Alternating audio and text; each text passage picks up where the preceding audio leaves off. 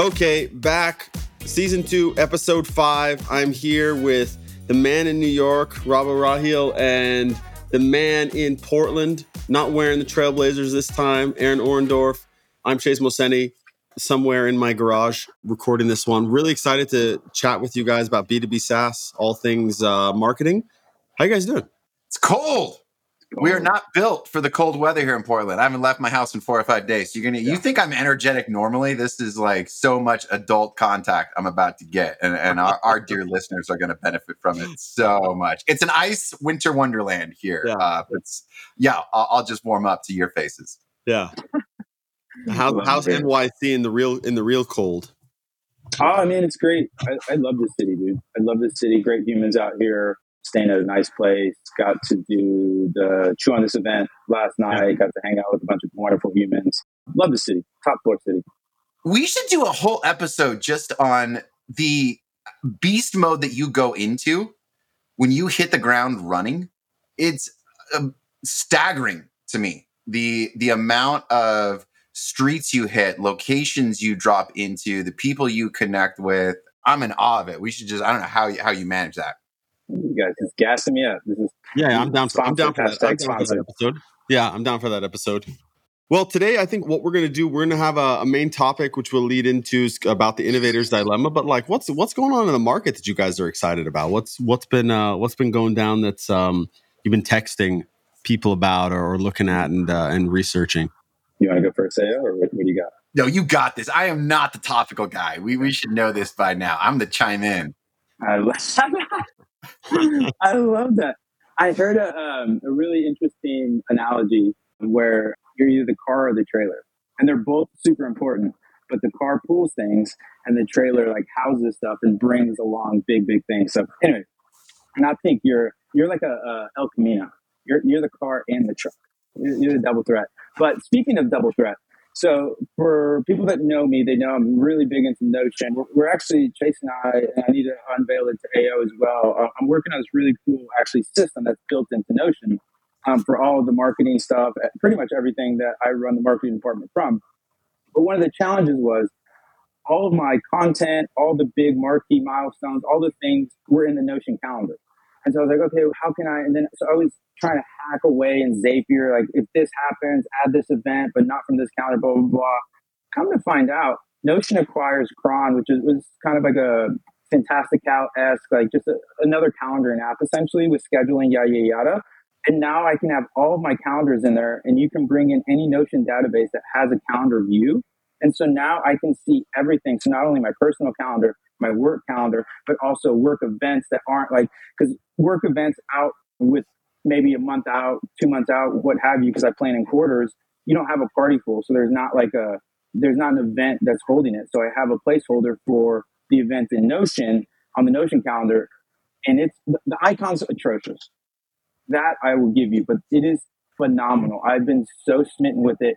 And it's kind of that last piece of the puzzle for me because now I have calendaring, now I have Slack for my comms, and now I have Notion for all the project management as well as the kind of archival resources, assets, etc. I'm super smitten with it. I think it's such a stellar integration slash purchase. And it just really goes to show you when you really understand the needs of your users. And it also goes to show you, I would argue Notion probably has the best community on the planet and not only have the best community on the planet, they have kind of tiers of it where you can become a Notion ambassador. So when these things drop, it you can't escape it. So I don't know, 12 out of 10. I, am just yeah. super smitten with the, the product. And when people innovate on the right vectors, when you understand that job to be done, man, it just, it feels so, yeah, no notes. Notion has just been, I've been so, so happy with it. Very, very cool. This is what I'm so curious about. And that is, so was Cron already like was there an, an, overlap Venn diagram of Notion users and Cron? Were there people already trying to build integrations to make them work together? How did this like were you able to see because you're far more tied into that community than myself of how they identified this as it's a it's one of it's obvious when you see it, but why they didn't just like make their own at some point. I mean, that's one of those pieces where I'm always a little bit like curious. Yeah. It's the it's the old adage, right? Build it or buy it. Yeah. What you got? They got tons of money. Like I don't even like what's Crunchbase, Chase. Give me some numbers here. But they they've Uh, I raised. will- I will do it in real money. time. But that was that was kind of my And- uh, my thinking was it was like okay, we can go buy some users and we can just plug it in rather than having to. And so it's got a bunch of functionality that already works. They probably, I'm sure there was some sort of integration already set up so that they knew already that there were had- synergies. So, so Cron had a little bit of a a, a light Notion integration, not as Yeah. as intimate now as it is, but yeah, that that was our there was a there there. So it was it was kind of like Notion curious. It was the only calendar calendaring app that, but it wasn't Notion compelling enough to like pull me away. Yeah. This I'm, I'm a big Fantastical guy. This might mm-hmm. move me. And AO had a really good pushback. He's like, dude, but how am I going to schedule? They have scheduling as well. So now Oh. this replaces my Calendly. This replaces my Fantastical, Yeah. and it merges my two kind of workspaces of Notion and my personal calendar and my work Yeah. calendar. Net, Yeah. net, net win. Notion 10 billy uh, in 2021 Series C have not raised since because they're so flush. They've raised 10 bills. No, no, no. They were at 10 bill. Was there was their No, how much have they- have they raised? Yeah, Uh, how I much have think they raised? they've raised. I think it's a couple bills. Yeah, I think they've raised Uh, quite a bit. It's not saying publicly how much they raised. too long didn't read. When you have money, it's people have this misperception that these big companies can just build whatever they want really quickly, and that's just not how it works. It's actually paradoxical because the more you're into the company, like the slower you are. You just have you just have so many politics barriers, etc. That people think like you can ship whatever you want, and unless you're carving out like these little SEAL Team Sixes that don't have the attachment to the main army, if you're in the developer of the main army, dude, it's very hard to ship as you get bigger and bigger and bigger.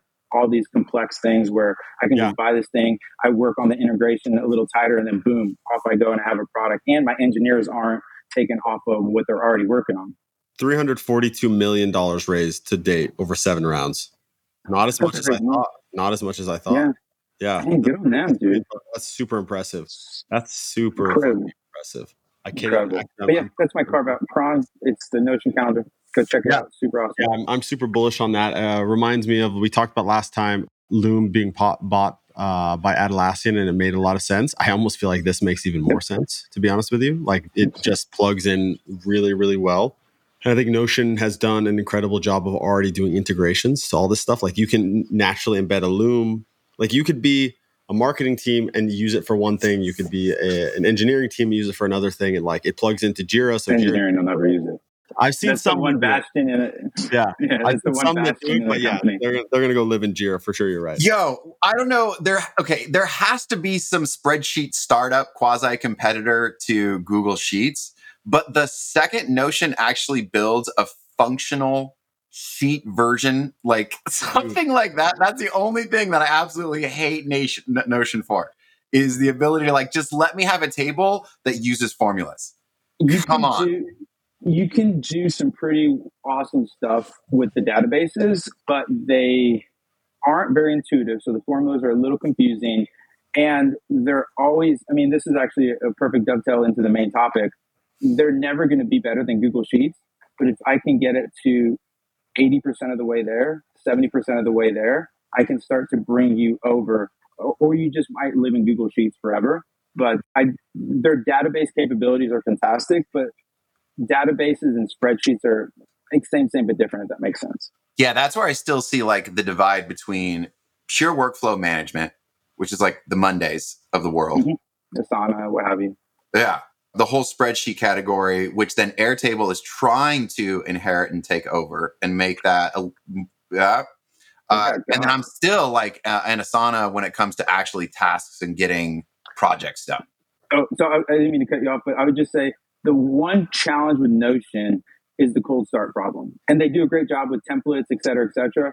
But if you don't know how information flows through your company or your workflows or whatever, and you don't have the mind to set things up, it's really challenging. That's where like an Asana is going to be better because Asana has guardrails. They force you through workflows for better or worse, but they're there. And so it's way easier to adopt something if you don't know what you're doing. You're like, okay, cool, just tell me how to do it and I'll Yeah. do it. But Yeah. when you want to have all the bells and whistles and you want to have all the customization and somebody might be using Loom, but they can drop it in there. And so you can build this macro process that is agnostic of every platform. And so you can house everything and you don't have to tell people there's no basically there's no edge cases with Notion. Whereas Asana, you'll bump into weird stuff that you're like, oh, I can't do it that way, so I have to do it this way, blah blah blah. Yeah. So that's the the one caveat with Notion is if you don't know how to use it, pay somebody to build it. If not, it's going to be really overwhelming, and you're not going to have a great experience with it. Or buy an Asana or a Monday or something like that Yeah, yeah, because yeah. those already have predetermined paths. But that's also too. So I uh, I was late to the party on reading hundred million dollar offers. What's that? Yeah, I don't yeah, even yeah. know the guy. Starts with a yeah. Alex. Uh, all right, I was super late to the party. Read that over the Christmas break. And one of the things that really stood out to me though is the more you have to pay to get in, like you've got to have skin in the game for something to feel valuable to you. I guess one of the things that Notion does really well is there is a pretty steep learning curve. Now they've got a rabid community, and I guess even like more than I knew of like the tiers of users. So that when I was first experimenting with it and I took it to any form of social media, they had evangelists that were out there ready to drop. Some were free, some were paid, but people just loved it so much. And I think that reflects the amount of work that they've actually put into using it. And I can almost see it in your eyes when you talk about it as well. Is there's an investment that takes place that does create really sticky experiences where once you've got skin in the game and you've bled a little bit for it and you've had a bit of a breakthrough, that's another big point of like, how do you engineer that sort of, it's difficult, it's difficult, it clicks. Right. And what's the, what's the, the, how far is someone willing to go to experience that click? Like how soon does the endorphin Yeah. hit need to be before it just becomes too difficult to actually master? But once you cross that line, yeah, there are a few communities that I've seen where for free, eh, for the most part, folks are just willing to jump in and they love to flex on it too. mad education vectors and super awesome on Notion because you can build templates so you can really easily have people either download your work or understand what's going on. And I can basically just plug and play um, from X to Y to Z. And I can get like basically the system that I'm building out, like you'll be able to basically just download it into your Notion workspace and off you go. You'll customize it and do whatever you want. But that that's something that is so interesting because it's almost there's that adage of like, do you want to go like get gold or sell axe picks or like picks? And I think that's what Notion has done a really good job is like they don't care about the gold in the hills. They're just selling people axe picks. And honestly, too, like from a B2B perspective, HubSpot does a really good job of this as well. Yes. And from a like D2C side of things, Klaviyo, I would say, is that at least the one that gets the most like there's a lot of friction. And then once people unlock it and they figure it out and know how to do it, they're they're fucking bought in. And that they both have their own free evangelist communities as well, where people love to flex on what they've figured out. Uh, and it just breeds and it continues. It's so well put. And like the fancy term that an economist would use is um, lock in. And so once I'm just bought into the system and I put so much time in here, like I'm so locked in. I'm not, I'm not going to move everything. Like the, the, the switching costs are so high. I'm not going to move my systems out from Klaviyo. I'm like, like, that's why I think Jimmy's doing some great stuff. I mean, it distorts the economics a little bit, but like he, he'll like, hey, I'll move you for you. I'll move everything over for you, kind Yeah. of stuff. Because Yeah. there's a huge amount of switching costs, and not only switching costs, but the educational vectors, SOPs. Like once you get to that layer of depth in either a company or an agency or a person, man, that's a even if the thing's 10x better, 20x better, there's so much anxiety, and there's also the endowment effect of like it's mine and I built it, so I value it more than it's actually worth. And there's hardcore sunk costs too that are involved in it as well. Where I've put in so much work to make this do the thing that I want it to do. I'm not giving that up, even if it's better. I think they probably did a bunch of uh, studies on how much market share somewhere like Calendly has, and said essentially like, "Hey, we know that this is another on ramp for people getting really deep with our product, so that there are switching costs and sunk cost bias within that." And so like the idea is like, okay, we know that we're essentially quote unquote based on what we've built, feature complete. We know we're feature complete on community okay what can we do to expand our user base and or uh, because we're not going to necessarily expand like our initial pricing tier. We just No. get teams in but how can we get more people in to start so that we can expand them? Like how does slack get more than three people in and like expand it? And it's always like the contagion effect right? We just need a few different people to, to be bought in so that we can get in. So for instance if you're looking for a calendar app like oh i've heard of this notion or oh, I like cron or oh, I'm looking for these things. It's just another way for them to get you within their ecosystem. It's like, oh, by the way, do you do this kind of work? Oh, check this out for free. And they can just pump freemium because they have so much dollars. They have so many dollars to be able to throw at it. And against like at economies of scale with them, like that versus CAC is is marginal. 90% of these communities are zero. Like I think some of the top tier ambassadors get yeah. some quasi compensation, yeah, but I would I would argue 90% of the people that are posting it's either for self, like you were saying, AO, like uh, flexing, or they have some sort of like paid product, which good on them. Like you know what I mean? Like they did the work and the blah blah blah, and they sell the thing. But uh, it's spot on, Chase. But it's like 99 bucks. It's so like it's so reasonable to like just oh. you built the thing i'll use it. Awesome. It's going down dude. I have that and it's uh it's happening. Is uh i wonder do they sync like multiple calendars on that too?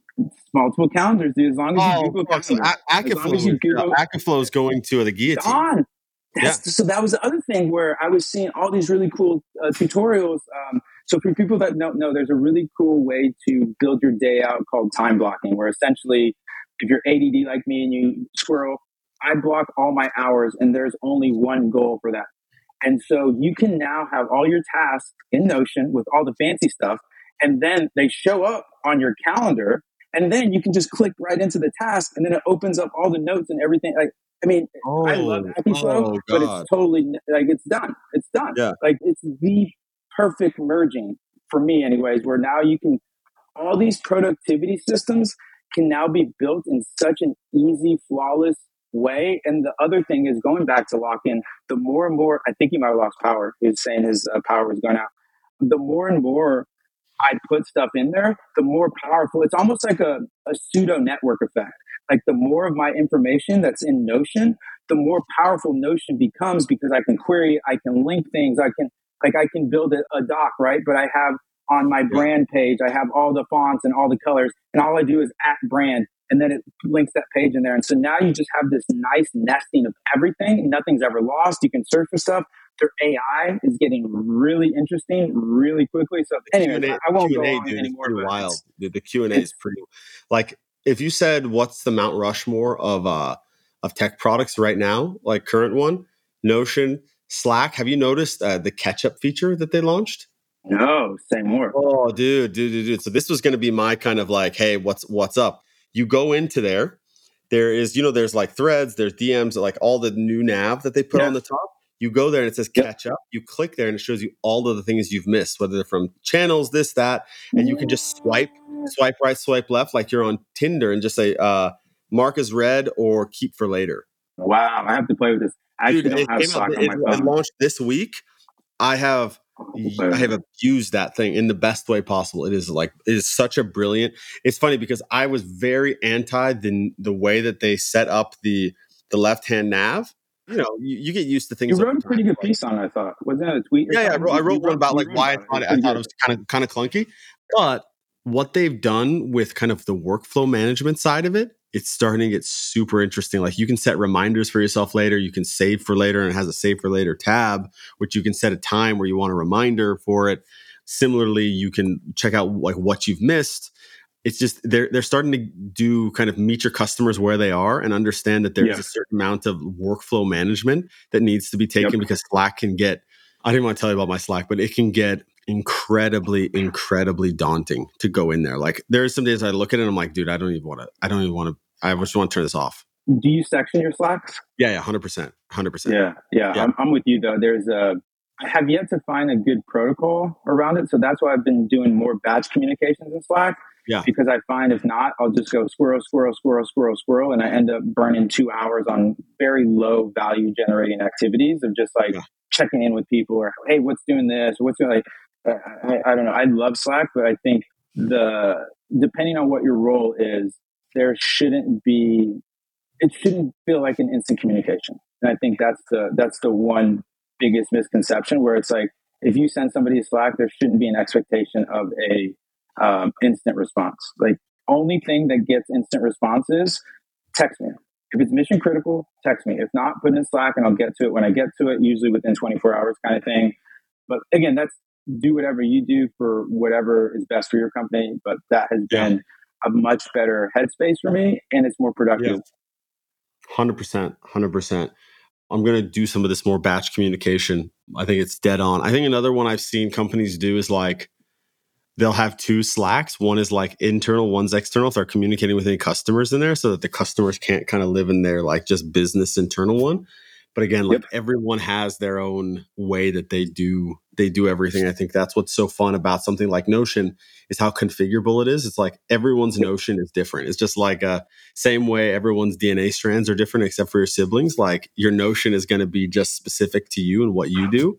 Um, I think it's it's it's magical, and frankly, it's it's one of the things I think all products should aspire to be is like be something that can be special for a like a multifaceted group of people and you will name your price for your business. Yeah. I I'll push back a little bit there. I think because you're right, they, they are like everything to everybody, which is like really crazy. Um, but they didn't start like that.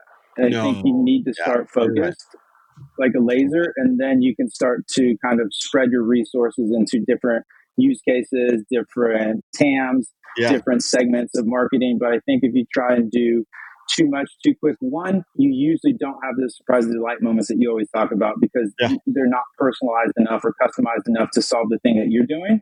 Yeah, um, and then the other thing is you just don't have a great customer feedback loop because people are so different and using it for so many different reasons that there, there's not a really great way to integrate customer feedback into the product roadmap because yeah. I want a car, I want a horse, I want a four wheeler. You guys just want a transportation. Okay, cool. Yeah. We'll build a transportation network, and then you can choose what yeah. transportation system you want to use in Notion. And I think that's that's kind of the the, the same, same but different. What you're saying.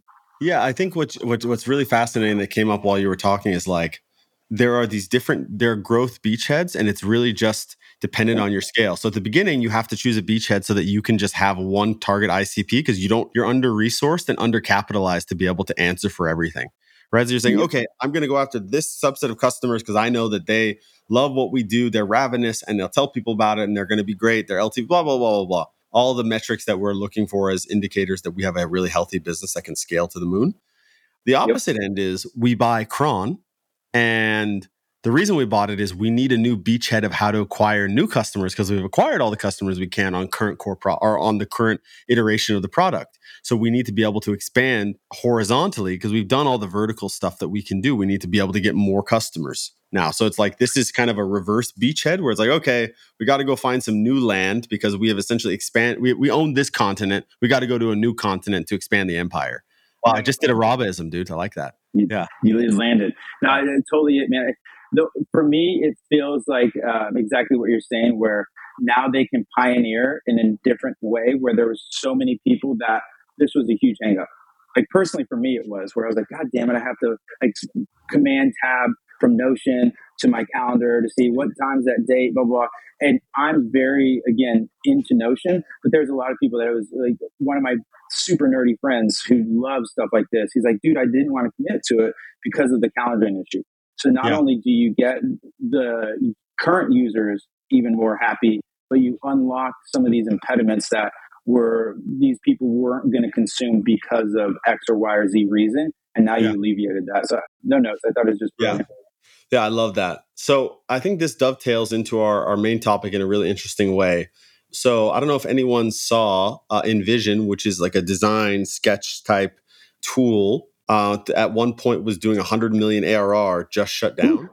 And there was this uh, there was this Twitter thread um, by a guy I think he was on the Lenny's podcast recently who uh, uh, owns a, bu- a, bunch of different companies and they've been they didn't raise any venture and he was talking about essentially how InVision did it wrong, right? So the yeah.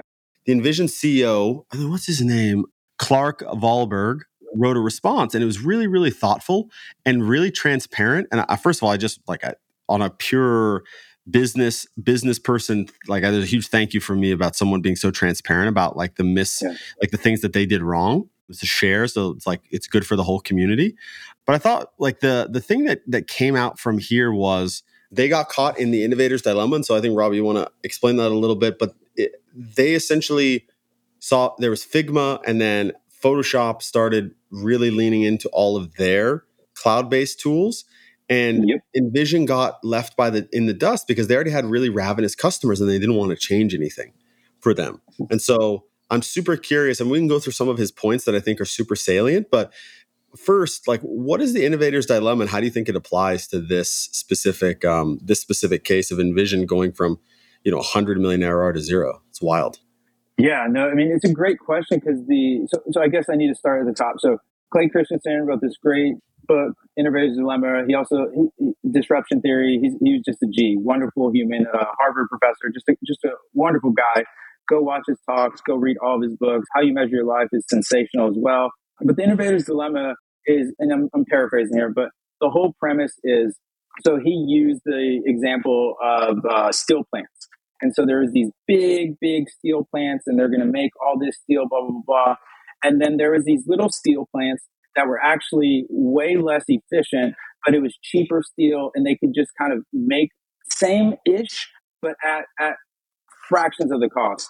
And so what ended up happening is these little steel plants ended up basically taking over all the market share from the massive steel plants. And so another way to say that is if you can do something at 80% of the value, if you can deliver something at 80% of the value for 20% of the cost, that's quote unquote disruption. The challenge is if you're the incumbent, you don't want to fucking have those customers. These are these are like if they were good customers, they would be your customers already.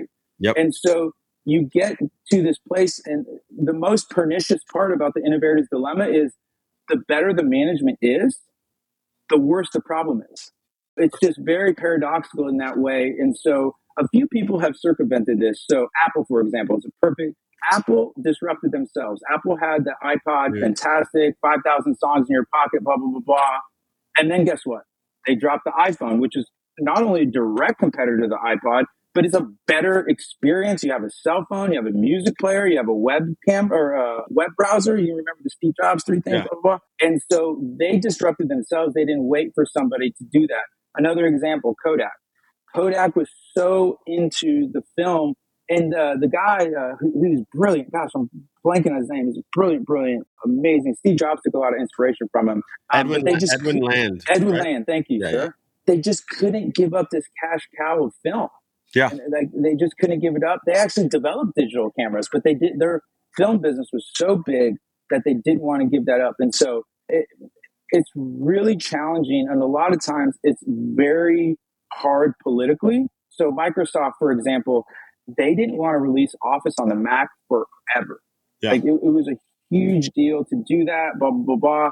And so there's just challenges to say, hey, I'm going to go spend all this money over here and not give resources to the sacred cow that's actually keeping the lights on. Yeah, yeah. And, and so uh, it's a very challenging decision to deal with. And it usually happens slower than you think and faster than you think. And by the time you know what's happening, it's over.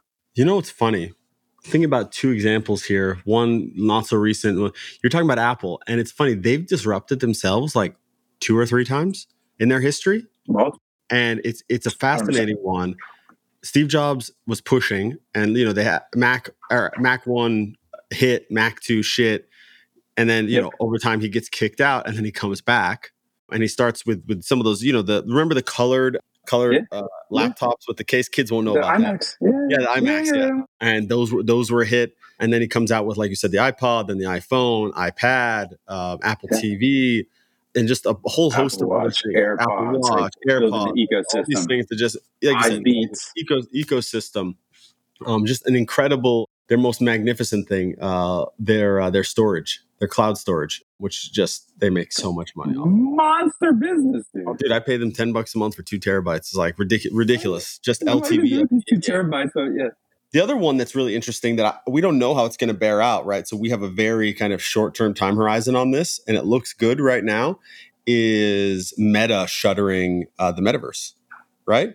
I'm not saying I'm not saying that, but it's like sometimes you can go down a rabbit hole where you're innovating too far ahead of the market and you spend a crazy amount of money. So like this is there's a dichotomy here. You can be ahead. I've been ahead of the market building something where the market isn't ready for it and the technology isn't ready for it. Metaverse is a perfect yes. example of this. And I've been a part of where like, oh, it's just right time, right place, right time. You've been a part of right place, right time.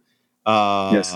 and good product. And it's just a really interesting, really interesting dichotomy. I think what I took from this InVision thing that was super salient to me was there is right product, right time. there is right product, wrong time, and then there is right product but built on the top of a more superior product during a certain amount of time. And it's like, okay, there's a huge amount of risk that is associated yeah. with being a part of that. And so InVision is not where design started. It's not where design starts. It's where they go and like start doing extra work on top of the design. And that's like, okay, that's not that's a that's like a feature, right? That's not a business, right? So for a while it was working, but essentially once it was like, okay, we can just build this feature, people started layering it in, FigJam, all this other stuff where people could collaborate. It's like, okay, well, we don't need InVision anymore.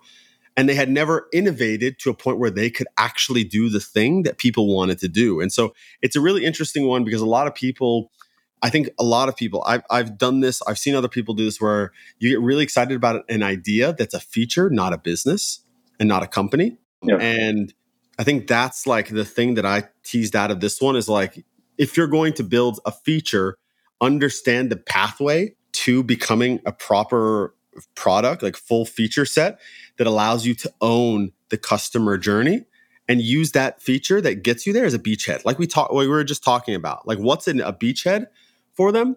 And so I think this was kind of the one where it's like you just get caught on that beachhead and you don't actually advance into the jungle or onto the battlefield. Because you were right. That's the yeah. problem. Like you were right. Exactly. that's what I'm trying to say. Like yeah. the better the management is, the yeah. worse the problem is. Because they're like, what are you talking about?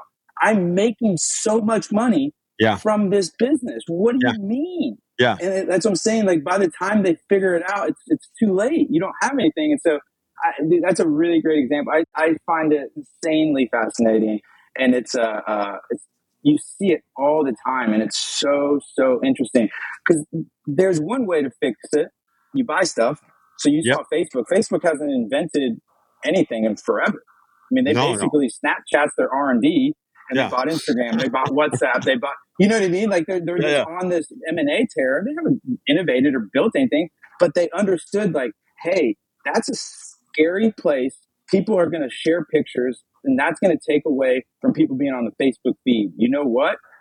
A billion, a billion dollars, a billion. Let's do it. Probably. I would say maybe YouTube or Instagram's definitely up there. The uh, I forget the media network um, that Google bought that was also up there. Incredible yeah. buys, but that's one way to circumvent innovators dilemma is you just yeah. buy the competitors before they get too scary, and so yeah. they one they can't hurt you, yeah. and two worst case you just kill them. You know, yeah. it's like hey, I, I bought you out and killed you, and I, at worst I bought more time because you have to go out and yeah. you know re-incubate the idea that I didn't want because.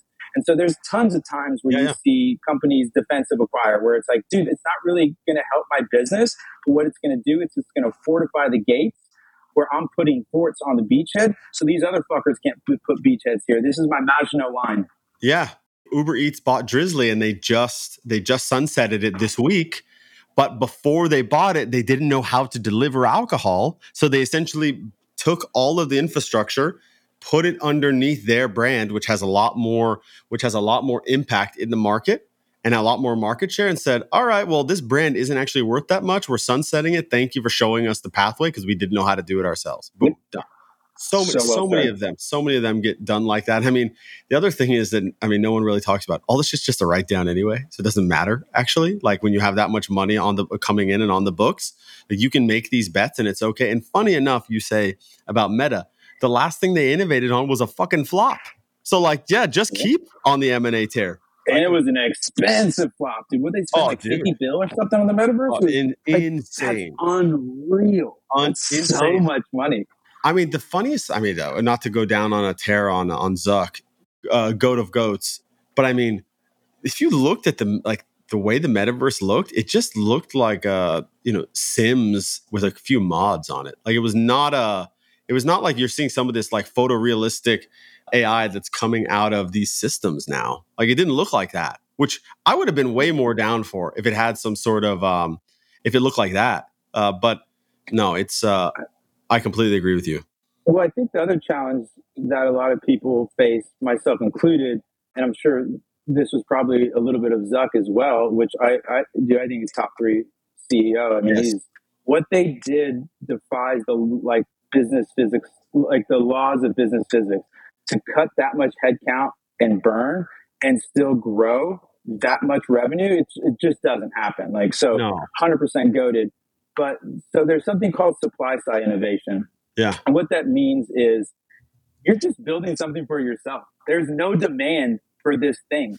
Yeah. Just because you can build it, you're bringing supply online, but there's no demand to bring this supply. And so supply side innovation is one of the worst things you can do because you build something super awesome that nobody wants.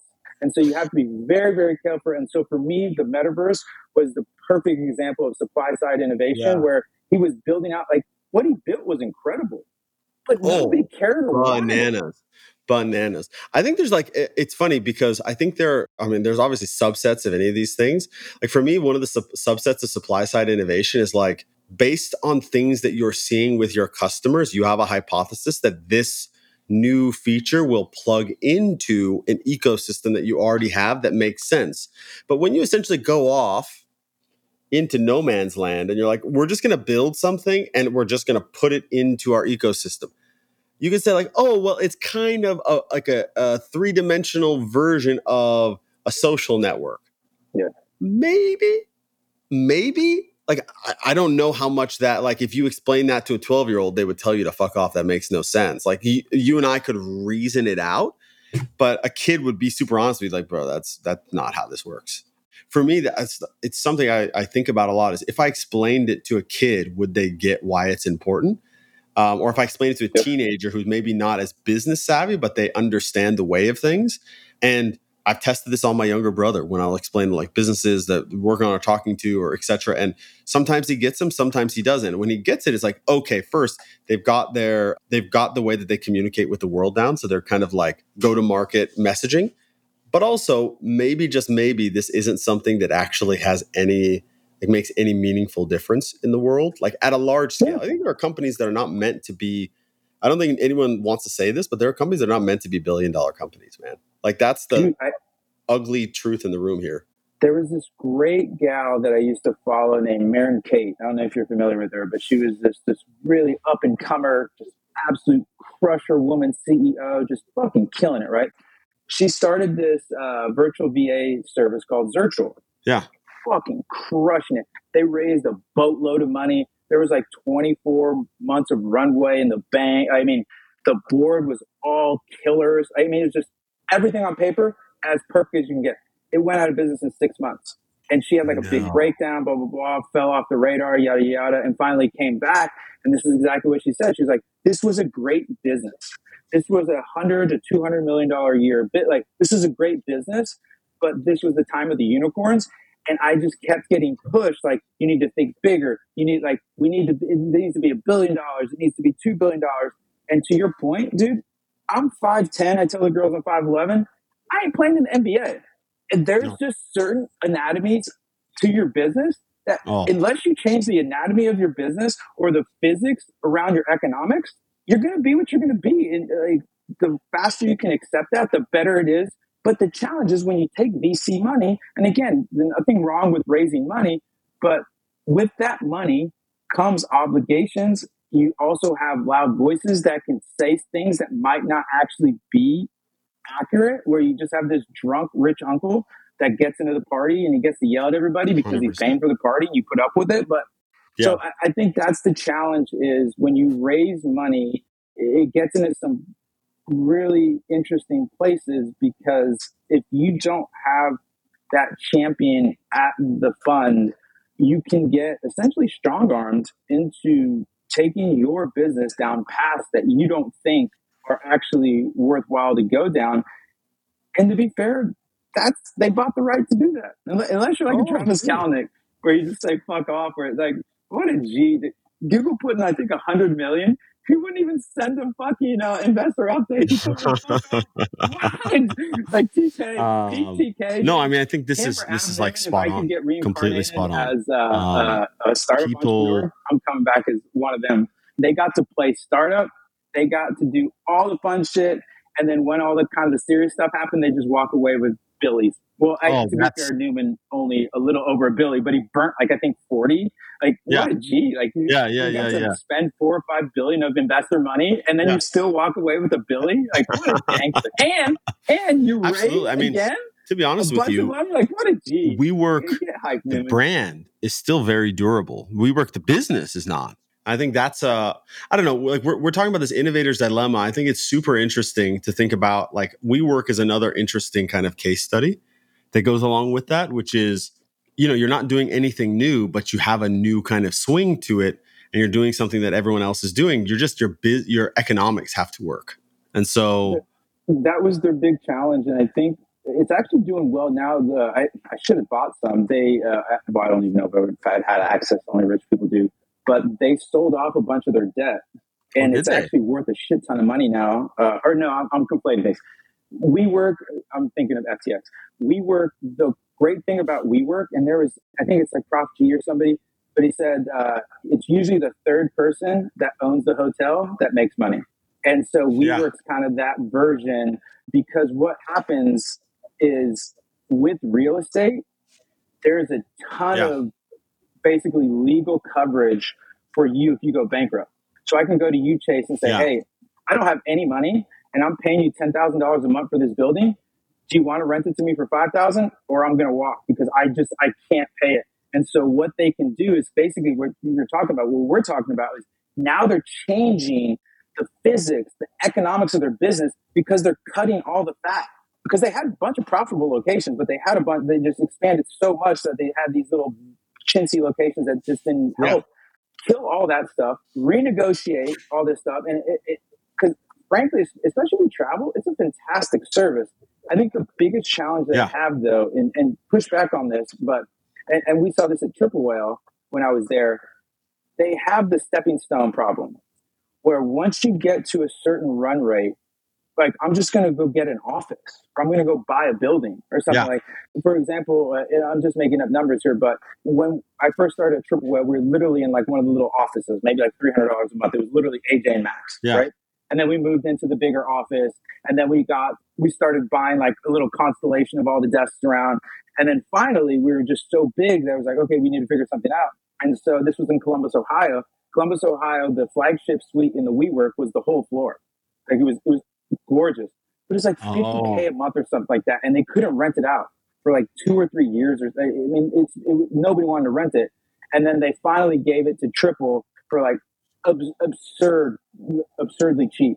But my point being, when you get into Yeah. these high price points, you start to think like, dude, for 50K a month, like, let's just go buy an office and customize it or something like that. And we can have our Yeah, own yeah. bathrooms, we have our own building, we have like, 100%. and so I think that's the challenge with WeWork is you never got the meaty, the real money. You never got the first class citizens. You were always this little kind of upstart where it, there's no reason to. If I'm a big company, I'm never going to be at a WeWork because not only the economics just don't No. work. Like I don't control my brand. I'm in this kind of like co-working hostel space, which is fun. Yeah. But like once I have money, I'm going to go get an apartment or I'm going to go get. A, I'm not going to live in the dorms anymore. And so I think that's that was Yeah, for me yeah, the biggest pull in the WeWork model was once you help me grow my business, then I'm going to go take my money elsewhere. And it, it kind of sucks, but I, I don't know what the solve would be for them there. But that that's just kind of my little pontification on their business model. I think you just have to know who your customers are and not try to win customers that don't fit with your business model. Like I think that's a. I, Yeah. I mean it's not a it's not something SoftBank would want to hear, right? Like hey, we're not going to go after all the customers in every location that we can in the, in the world. Um, but it, it it is the truth though. You said this is like you're not going to get first class citizens. No company should pay you fifty thousand dollars a month for a location when you're going to have to still share a decent amount of the space with another place. a And you know you're paying no sink. yeah, and you're paying you're paying vig on top of it, right? Like it's not you're not getting you know you're giving your landlord margin on what they give you. So you know if you're going to a WeWork, you're giving double margin to it. Okay, it's it's appointed well. Well, okay, over a 12 month window for your lease or 24 month window, you're telling me I don't make back that margin and multiple based on just furnishing it myself? Like absolutely. And it's customized to my brand. So like I think you shouldn't try to if your entire business is arbitrage with nice furniture, you're fucked. You know what I mean?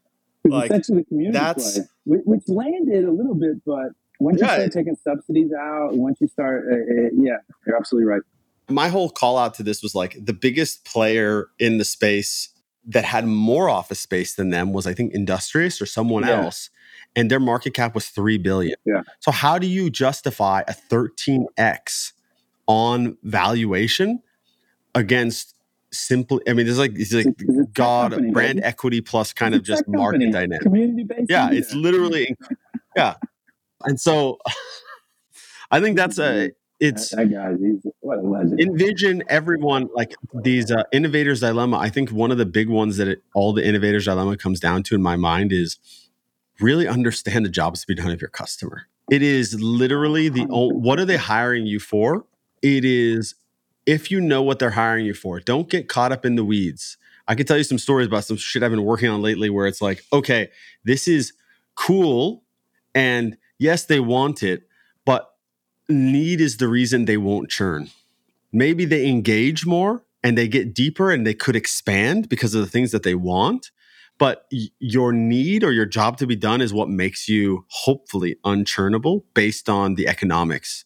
And like that need and that job to be done is a function of the economics against what their business can do. It's what you said 80%. If someone comes in doing 80% of what you do for 20% of the cost, you're fucked. And so like you can always it's like this it's a total dissonance all the time.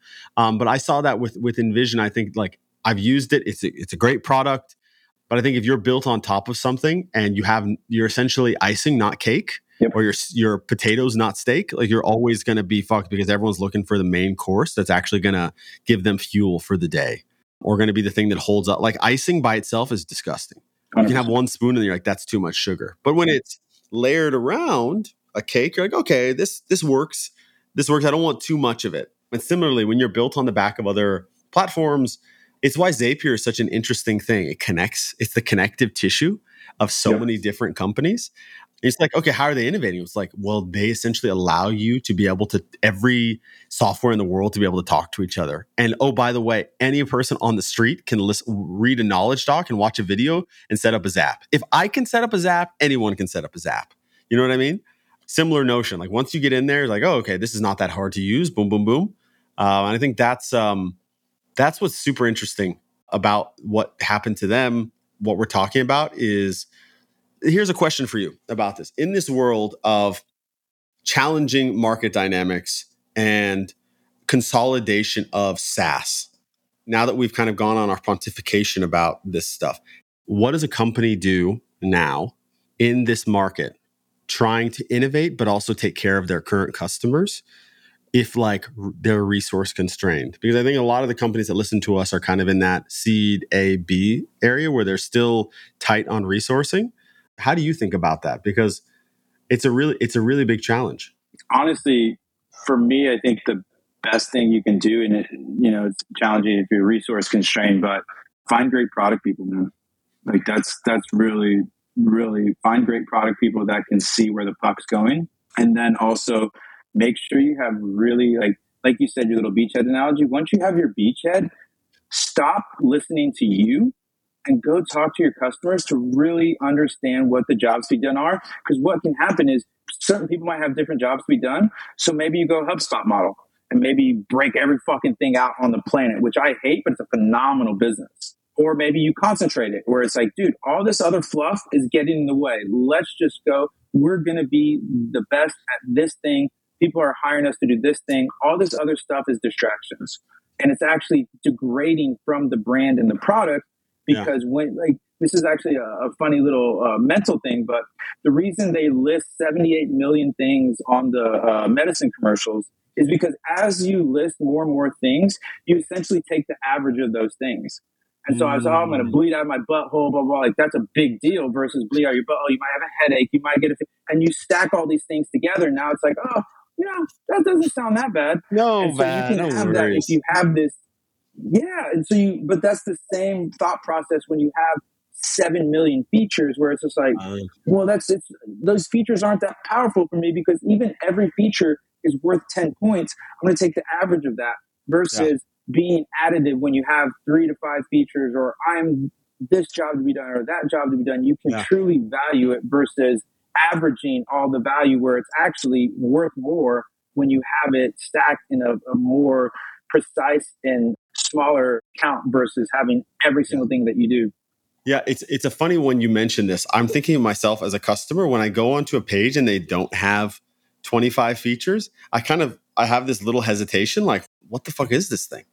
Like why doesn't have that? And I think to your point it's like well some companies are, are just rigorously focused on doing two to three things incredibly well and actually we should celebrate that because we'll probably end up having a better product experience and or we'll know how to get the thing done because a lot of these companies when they get you essentially build too much on top of yourself which is the Yes. ux gets completely fucked because it's like 10 different teams over the course of five years have built a product and there's no actual synergistic way that all of these things should work together as an ecosystem we're talking about like an ecosystem play I've seen, I mean, we've used products like this, right? Where you're just like, okay, well, we'll do this. Okay, this team is doing it. And the team that built this, the UX, we're going to keep the wireframes. We're also going to add this thing in. We're not thinking about how it works with our customers and how they interact. And you're like, I had an experience recently like this. Like, what the fuck? Who, who shipped this fucking thing? Like, who actually shipped this? So I, com- I completely agree. How can I It's argue? my favorite when I'll go to a site and then I'll get hit with like two absolutely orthogonal pop ups. And like, oh, yeah, two different product managers running the same test on me. Yeah. This is awesome. Like the right hand ain't talking to the left. Phenomenal. Uh, this is one of the things that I still don't understand why no one has built, which is I plug in whatever channels that I have uh, running. Say e-commerce company, so I got Intercom or I have Klaviyo, and then I have uh, Sienna, and I have wh- whatever else. Uh, you know, I have um, PostScript, whatever I use to essentially communicate with my customers. Why is there not something that gives me a timeline of how the every month or week looks for different cohorts? It's like, oh, by the way, they get overlap like this. It's like, well, you're ruining their customer experience by simply like that, like you said, those two pop ups. Dude, this happens way more than people think it does because no one is inspecting the thing, the test that everyone is shipping. There is no kind of source of truth for all of those things unless the company enforces it in something like a Notion. And how many people are actually checking that database to see what's live and what's not? It's like a, it's a place where things go to die it's a really interesting one. Like to, I guess my answer on the the whole how do you innovate is like what you said. You got to talk to your customers and really understand what they want. You've got to, you have to allocate engineering bandwidth to those things if they are engineering problems. And so 100%. it's the same way you say like, oh, 10% of your meta ads budget should be allocated to new tests, and then the rest is scaling or whatever your whatever Yeah. Taylor Holiday says is supposed to be. And then same thing with engineering. Devote 10% of your time or give yourself like an experimentation team that's going to go work Yes. on new on new shit because you I think that's a, that's a really interesting thought. Because my whole idea is this if you spend 10% of your time per month over the course of a year just on experimentation the compounding effect of that is you will find two to three things that cut through and maybe one of those three things actually has really meaningful impact. But if you only experiment then you don't actually take care of your core business you churn out all the customers that you have if you only Yep. take care of your core business you actually never find any new thing that you can do and you're in a place where you're capital constraints. So you can't go acquire new customers you can't go acquire Cron right to get Yep. new customers so you have to create them and the only way to create them is either market like mad so it's what's uh early to bed early to But rise if you don't have money, you can't do that. Exactly. Exactly. So like the only generative way you can do that is create new features that either expand your current customers or bring you net new customers. And so you got to really Yes. experiment with that. And again, I, I always say it's like it's easy to spend peop other people's money. What I would kind of counter to that is, do you really have an option not to spend the money? No. The No. biggest challenge, though, I think is again going, and I don't hate VCs. I actually want to be a VC. I want to be an investment banker. But the challenge is you start to have bookends where you have this thing that where it's like I might want to pivot or do because I have 30, 40 million dollars in the bank or something like that. I have 10 million dollars. What we're doing now is not working, but I can't have two negative quarters of growth. Like the board will fire me, the company will cr- even though I'm super capitalized. And Yeah. so it's a weird dynamic because the whole point of having that money is optionality, Yeah. but you don't have the optionality because you have the pressure from the Yeah. board, Yeah. which is it's such a, a mind fuck. And that's the whole point of not being a public company. It's like I don't have to be beholden to quarterly earnings. Yeah. Well, it's really funny, actually. You know the, the the old saying: "Strong men make easy times, easy times make weak men," or you know, people. If you want to be more egalitarian, is the all the people who came up in uh, ecom or uh, or or tech over the last say five years leading up to 2022 had easy times, right? And I'm sure every single person who went through 2008 and 2000 was looking at him like, "You fucking idiots!" Right? Like, just chill Yep. out. Don't take the money or get yourself in a really strong capital position because you need to prepare for winter, right? And Yep. a lot the people who have succeeded to their credit they built durable anti-fragile businesses or they were able to pivot and and get themselves in line with the way that they're uh, allocating capital so like kudos to them but i mean a shitload of Figma was a drone company. Figma Yeah. started as a drone company. Yeah, exactly. And so I think like the best thing you can do on two things is innovate, have a nice little crack team working on it, and just make sure, like you're saying, don't be dependent on the cash unless you have to be because you're the optionality is actually not optionality. Like you have bosses. Um Yeah. and so I always want my and there's trade-offs be though. Don't, don't get me wrong. Yeah. There's trade-offs, like Yeah. especially in like a SaaS business where you can deploy that capital in a myriad of ways, like really meaningfully. Go buy a bunch of expensive engineers, bolster some marketing efforts, hire up some really strong retention, lifecycle growth people. Like there, there's ways that you can spend that money quasi efficiently and effectively. Whereas um, that's why I'm just not super bullish on D2C brands as VC targets. I- Yeah. I just don't think a lot of VC brands have a ton of capital constraints. I think they have market constraints. And so, because especially if you're making money, you can go do like a Wayflyer or revenue based financing. Like there's ways to get money without diluting your stock. Like there's all these things. So I just haven't, I mean, I can't think of any really incredible D2C exits. No, I mean every single right? person who has gone to public markets Our No, every- Culver, every- Warby, every, all people have gone to public markets have um except for Lulu and what's the company with the the drinkware and the um Yeti. so Simple Modern Yeah. Yeti. Yeah, yeah. Yeti. Those are the only those are the only two D2C companies. They're now in stores, obviously, and have have their own stores as well. Um, but they're the only two ones I can think that are ecom original natives that have had any sort of success in public markets. Everyone Those else, has kind of- yeah, th- everyone else has been real shit. But those were really good businesses before they hit public markets. It wasn't like they needed to hit public markets to get capital to grow again. and neither of them hockey stick. They No, just walked up the mountain. Oh, it's very almost like I almost think of uh like Lululemon when you look at the it's like Disney. It just kind of keeps going up and up and up and up and up. And there's this like Twenty year or overnight Yeah, success. it's Twenty 20 years overnight- exactly. exactly. I will say Warby has had some uh, interesting last couple quarters. Like they've been doing a much better job with their business and kind of changing their model. So I've, I've been watching. I've been watching them. I have a couple friends over there, but like everyone else is like just it's just it's a bloodbath. It's hard. It's hard sledding. it's a bloodbath. It's what I said. It's like uh, D2C companies uh, make more sense for PE just based on what PE expects Yes. back in the time horizons. Uh, tech makes more sense, or consumer, some sort of consumer apps where they can get a, you know 10 million users in the course of a year or two. Those are the only things that make sense for me with VC. Like this kind of consumable, and I, I don't see a pathway where it's interesting enough for venture capitalist to actually put in money. So yeah, man, this was uh this was great. What are you reading right now? What's interesting to you? What what have you been consuming recently?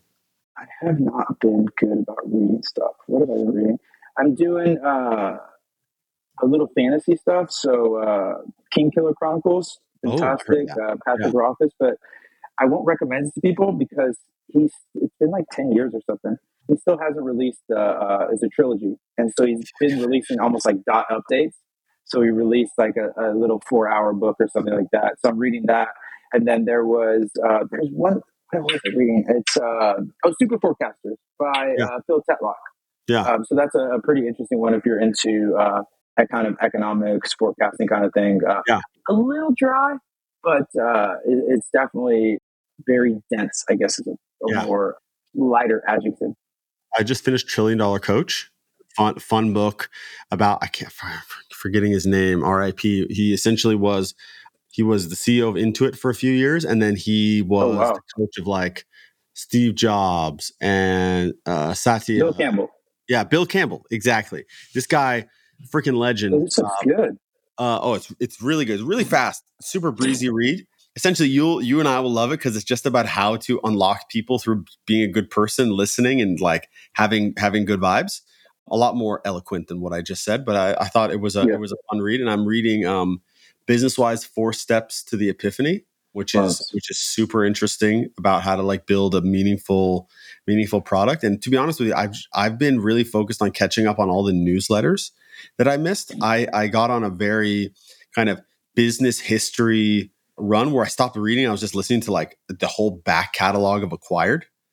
Uh, yeah, so I just watched the NFL episode. good. and like, oh, it's just it was so good. So good. Um, listened to so many of those, so many of those episodes, um, and so obviously I'm assigning. You got me into it, but I got my mom to listen to the Porsche one. She was like, "Oh my god, this is incredible!" And she started listening to a bunch of them as well. So I've been listening to that a lot. Shout out brand new owner owner as well. Yeah. Uh, the old Texas. Uh, so yeah, man. Uh, those are the things I've been I've been listening to. I haven't read anything for like pleasure pleasure recently. Like it's all been Yeah. kind of like how do I up level myself? But I'm kind of pissed that I haven't found anything. I've started. I don't know if anyone goes in goes through this, and this is like a little diatribe here. Does anyone ever like start books and not finish them? They're like, ah, dude, I just can't get through this. I've started. Oh, yeah, all the time. I've started probably in the last six months for pleasure, eight books and gotten to page like 75. And I just am like, "Damn, I don't, I'm not that interested. Like I, I know the plot. Like I know what's going to happen. I'm not, I'm not that interested. I finished all the business books, nothing for pleasure. So I'm trying to find that next, uh, that next one that takes me into the night, uh, that I can't sleep with. Who knows? Who knows? I love where it. I'm I gonna love find it. it. No, I don't think there's anything wrong with cutting the book off. You should Yeah. use your time what makes you happy. Yeah, absolutely, absolutely. I used to force myself to finish them, and it's like, no, dude, I'm done with all that. Yeah, yeah. You get older, you learn. You get older, and you learn. Yeah. YouTube, by the way, is uh, slowly but surely on the back end. There are some videos coming, so everyone that will drop Ooh. see our our well, two lovely faces and me. So we'll we'll be having that. That's going to be really exciting. What else you got for them? We got the Geometry Growth newsy from Fermat, where the, the main money comes from. Uh, go check that out. And then what else I got for you? Yeah, just kind of working on these little cool side projects, a little Yeah. the no, Notion thing. Um, watching you build your empire over at uh, the Creative OS. You're, I can't believe Sean and Taylor didn't even invite me. You guys are doing uh, a How We Buy with the Audit Boys. Well, so I was kids. I was thinking uh, this is, a, this, is a this is a spoiler at the end. I was thinking of having a couple Easter egg people that I was going to hit up today and tomorrow, and I was going to Stop. invite you. No, no, absolutely. I told Stop. Dylan, I'm like, yo, I think we should have some Easter eggs for people who actually want to show, and I'm going to tease that. A little cameo, a Yeah, little, yeah, little Rabah cameo. Yeah, yeah, little, uh, little little cameo might actually hit your cameo link uh, and uh, get you to show up. Can you imagine, by the way, if Cameo would allow you to get some of the celebs to pop on webinars just for lols? That's funny. That would actually something. I would do that for sure. I would get like sure. one of the guys There from was office some- Yeah, that'd be great. There was something. I have to find the tweet. and We can link in the show notes. But there was some crypto exchange, um, and the guy was just this fake CMO or CEO or something like that. It was crazy. And he was doing cameo videos and everything. Made a ton of money, and he didn't even exist. It was so cool. Hey man, What a vibe. uh, one thing one thing that is uh, true from time immemorial is everyone will find a new way to make money, and I, Shoot I'm, here shot. for it. I'm here for it. All right, until next time, uh, share this with your friends and um, let us know how we can do better. Yeah. Thank you for having us. Uh, blast into your ears. Sorry, AO had some uh, technical issues. His computer overloaded with the uh, Portland's sexiest man search, and so Yeah. he had to get uh, some heat breakers and the power change. But uh, he'll be back next week. And uh, Chase, brother, always a pleasure, man. Yeah, you too, man. This is great. Thank you. Bye.